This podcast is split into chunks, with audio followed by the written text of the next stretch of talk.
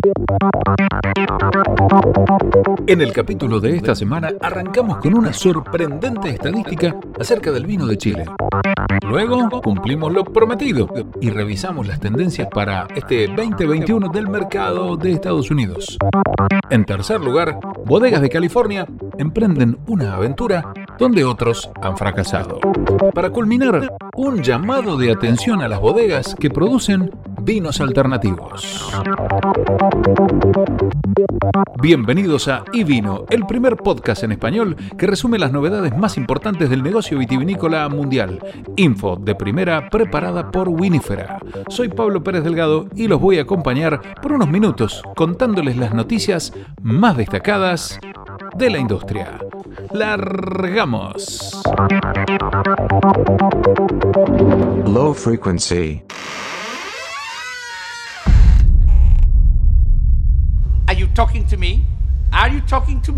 Estás escuchando Ivino. Japón importa menos vino, pero las compras de vino chileno continúan aumentando. Las importaciones de vino de Japón en 2020 disminuyeron un 7% con respecto al año anterior en términos de volumen, ya que la cuarentena impuesta redujo la demanda de restaurantes y bares, esto según mostraron los datos del gobierno el mes pasado. Sin embargo, las importaciones de vino chileno popular por su accesibilidad crecieron un 4%, convirtiendo a la nación sudamericana en el mayor proveedor de Japón por sexto año consecutivo. Las importaciones subieron un 6% en 2019 y las importaciones de vinos europeos se dispararon a medida de que Japón eliminó los aranceles después de firmar un acuerdo de libre comercio con la Unión Europea que entró en vigor en febrero de ese año. Entre los cinco mayores exportadores de vino a Japón en el año del informe, solo Chile experimentó un crecimiento anual, aumentando a 49,10 millones de litros desde los 47,21 millones de litros. Y vino. El top 5 de países que exporta a Japón se completa con Francia, Italia, España y Estados Unidos. Estos son los números. Chile, como te dijimos, 49,1 millones de litros. Francia, 45,25. Italia, 28,36. España, 18,68. Y Estados Unidos, 6,39. Las ventas de vino en el país en volumen disminuyeron alrededor del 10% el año pasado. Estás escuchando IBI. Lefts around, rights around. Tendencias 2021 en el mercado de Estados Unidos, según Listach. Como prometimos la semana pasada, presentamos el informe de Tendencias 2021 basado en variables tales como el deseo de conveniencia y la creciente preocupación por la salud, el medio ambiente y la seguridad, así como los datos de ventas de vinos de Nielsen, Sobos, entre otros. Crece el Sauvignon Blanc. Ya en ascenso durante 2019, este varietal aumentó un asombroso 25% en ventas el año pasado. Los estadounidenses aún disfrutan del estilo herbáceo fresco de Nueva Zelanda, así como el estilo más maduro y frutal de California. El consumo de latas en ascenso. Con cada vez más actividades al aire libre y el deseo de más comodidad, el vino en latas, envases tetra y envases de plástico continuará creciendo en el mercado estadounidense. En 2020, el vino enlatado aumentó un 61% en dólares, según Nielsen, lo que provocó una escasez de latas en la cadena de suministro. Los formatos de botellas pequeñas y cajas grandes también ganaron popularidad. Las ventas de 375 mililitros crecieron 53% y las cajas de 3 litros un 31%. Esta es un área propicia para la innovación, ya que los diseñadores de envases intentan descubrir formas nuevas y atractivas de vender vino. Nada frena a la categoría de vinos aromatizados. Vinculada tanto a la tendencia de conveniencia como al deseo de experimentar nuevos productos, esta categoría de vinos listos para beber ofrece a los consumidores cócteles de vino creativos, rociadores, seltzers de vino e incluso productos cruzados como el vino de ágave. En cuarto lugar, el auge de la transparencia y los vinos bajos en alcohol. La tendencia mundial para la salud y el bienestar ha llegado un poco más tarde que en otros países, pero incluso con algunos estadounidenses bebiendo más durante la pandemia, otros optaron por centrarse en vinos de bajo o cero alcohol. Nielsen informó un impresionante crecimiento del 37% en ventas de cervezas, vinos y licores sin alcohol para 2020 en comparación con 2019 muchos minoristas, especialmente en las tiendas de comestibles, han comenzado a llamar a esta categoría vinos mejores para usted. Premiumización y puntos atractivos de precios. A pesar de los problemas económicos y la pérdida de empleos para millones de estadounidenses, la diferenciación continúa en las ventas de vino en minoristas. Las etiquetas entre 11 y 25 dólares crecieron a un 20% en ventas, registrándose en el rango entre 20 y 24 dólares con 99, un crecimiento del 29% según Nielsen. Los expertos sugieren que, dado de que los estadounidenses no tuvieron la oportunidad de comprar vino en restaurante, donde están acostumbrados a pagar un margen alto, decidieron darse el gusto de beber vinos de mayor precio en casa durante la pandemia. Esto sugiere que al menos durante la primera mitad de este año, mientras los estados compiten por vacunar a sus poblaciones, esa tendencia continuará incluso en las ventas de vino online. Las ventas de vino online llegaron para quedarse. En 2019 las ventas en línea todavía eran bastante anémicas, alrededor del 5% en comparación con el 30% en China y entre el 10 y 20% en Europa. Sin embargo, con el enfoque de quedarse en casa, los estadounidenses que nunca habían comprado vino en línea decidieron intentarlo, lo que resultó en un crecimiento de las ventas del 198%. La buena noticia es que los expertos sugieren que una vez que un consumidor tenga una experiencia positiva comprando online, será un comprador habitual. Por lo tanto, se prevé que 2021 sea el año en que el comercio electrónico de vinos se convierta en un canal de ventas viable en este país, con mucho crecimiento por delante, tanto para las ventas minoristas de vinos en línea como para las ventas directas al público. En séptimo lugar, se mantienen los varietales tintos populares. Los estadounidenses beben un poco más de vino tinto, 46%, que blanco, 44%. Y sus favoritos siguen siendo Cabernet Sauvignon, blends tintos y Pinot Noir, con un crecimiento en ventas mayor a 10% en todas las categorías en 2020. Aunque el 70% del vino comprado se elabora en Estados Unidos, los tres principales países de los que importaron vinos tintos fueron Italia, Francia y Portugal. Estas cifras sugieren que 2021 seguirá siendo un terreno fértil para varietales populares tintos. El rosé se mantiene arriba. El rosado se ha convertido en un elemento básico en el mercado estadounidense, con todos los estilos, pero especialmente el rosado estilo Provence, considerado uno de los favoritos del público. Esta categoría continuó creciendo y no hay señales de que esta tendencia se desacelere en 2021. Nueva York se une a Oregon como estado productor de vino favorito. La popularidad de Oregon no cayó en 2020 logrando un alza en ventas del 22%. La gran sorpresa fue el aumento del vino de Nueva York, también creciendo un 22%. Espumoso y consumo en restaurantes. Prepárense.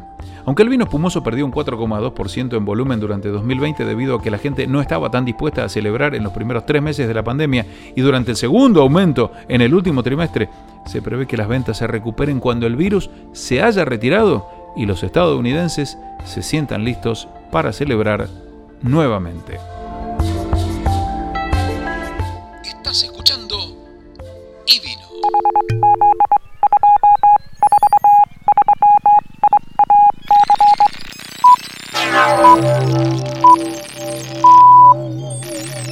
Y vino. Estás escuchando y vino. Y vino. La difícil relación entre las bodegas y la bolsa. Dos bodegas de California planean hacer algo en los próximos meses que ninguna bodega importante de California ha intentado desde finales de la década de 1990. Salir a la bolsa. A diferencia de sus contrapartes en la industria tecnológica, las pocas bodegas de California que se han hecho públicas rara vez encuentran un final feliz. La bodega Robert Mondavi se enfrentó a una adquisición hostil por parte del gigante de bebidas Constellation. Ya no hay miembros de la familia Mondavi involucrados. Shalom Wine Group terminó en manos de una corporación de bebidas espirituosas que convirtió algunos de sus excelentes vinos en etiquetas a granel. Ravenswood Winery ha sido prácticamente abandonada y no está claro si su nuevo propietario, Galo, la resucitará. Sin embargo, hay razones para creer que Vintage Wine Estates y Duckhorn Vineyards de Napa Valley podrían cambiar la narrativa de las bodegas de Wall Street y los expertos de la industria dicen que ambos están preparados para el éxito como empresas que cotizan en bolsa. El hecho de que los acuerdos para hacerlos públicos puedan ocurrir casi al mismo tiempo es en parte un reflejo del mercado financiero actual que disfruta de tasas de interés bajas y está lleno de capital, pero también es una ilustración de cómo el vino de California ha cambiado en los últimos 20 años. Una industria construida sobre fincas románticas y familiares se ha transformado en algo un poco más corporativo. Hay muchas razones por las que las bodegas locales han tenido dificultades con los accionistas públicos. El vino es de temporada, con un producto que solo se puede elaborar una vez al año. Como cualquier negocio agrícola es volátil, también es lento. Desde plantar un viñedo hasta vender la primera botella de vino pueden pasar cinco años o más y está profundamente vinculado a los bienes raíces, específicamente a los viñedos, una inversión que puede tardar décadas en generar retornos. Responder a los accionistas públicos también puede parecer contradictorio con el espíritu de un cierto tipo de bodega de alta gama, especialmente una que es de propiedad familiar. Aumentar el volumen, que suele ser necesario para generar beneficios para los accionistas, puede restar valor a la calidad del vino. Y vino. La economía y el control no siempre van de la mano. Esto lo dijo Mario Ceponi, asesor de fusiones y adquisiciones de la industria del vino.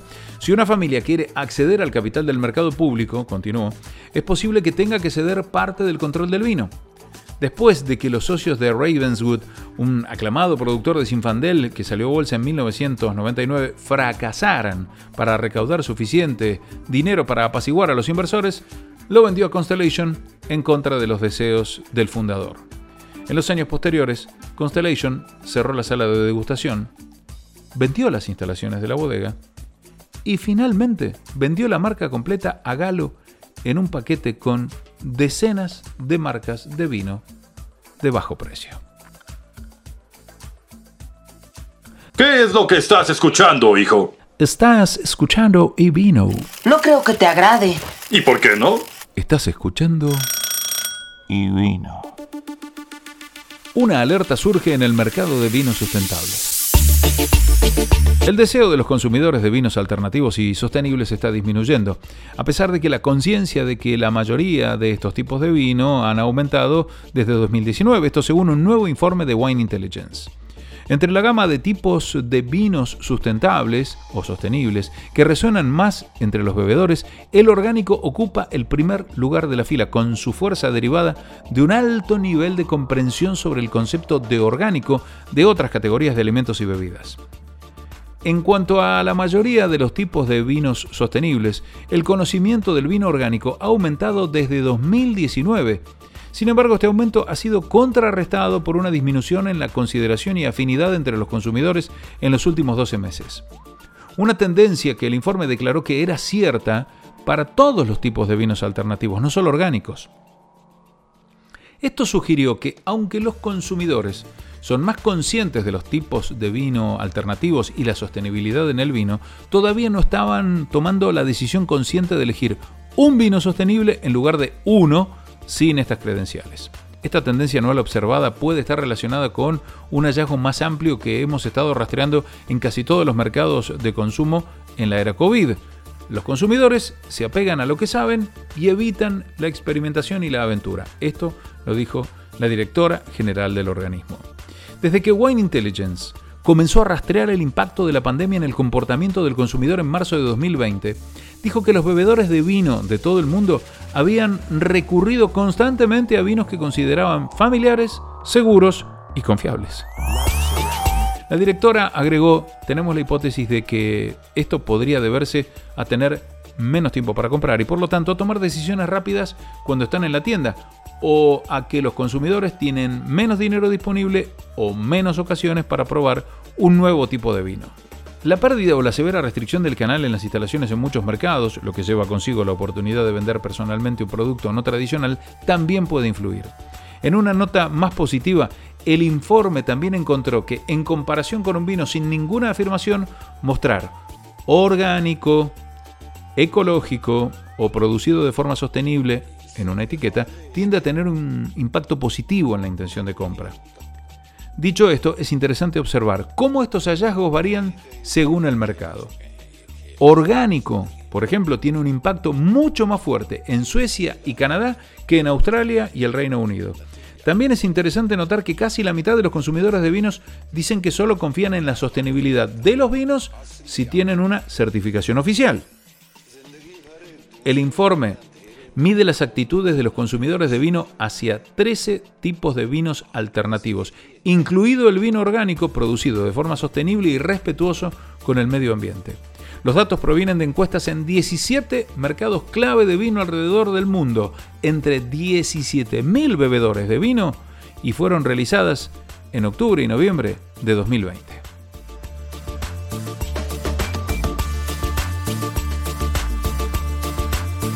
Estás escuchando vi. Te invitamos a suscribirte a iVino Podcast para recibir semanalmente todas las noticias relevantes del sector. Recuerden que la información destacada se encuentra en ivino.blog con sus respectivas fuentes. Auspiciaron este episodio Eno Roland, asesoramiento vitícola, enológico y laboratorio de análisis. Winifera, estrategias y mercados y Go to Wine. Hasta el próximo episodio.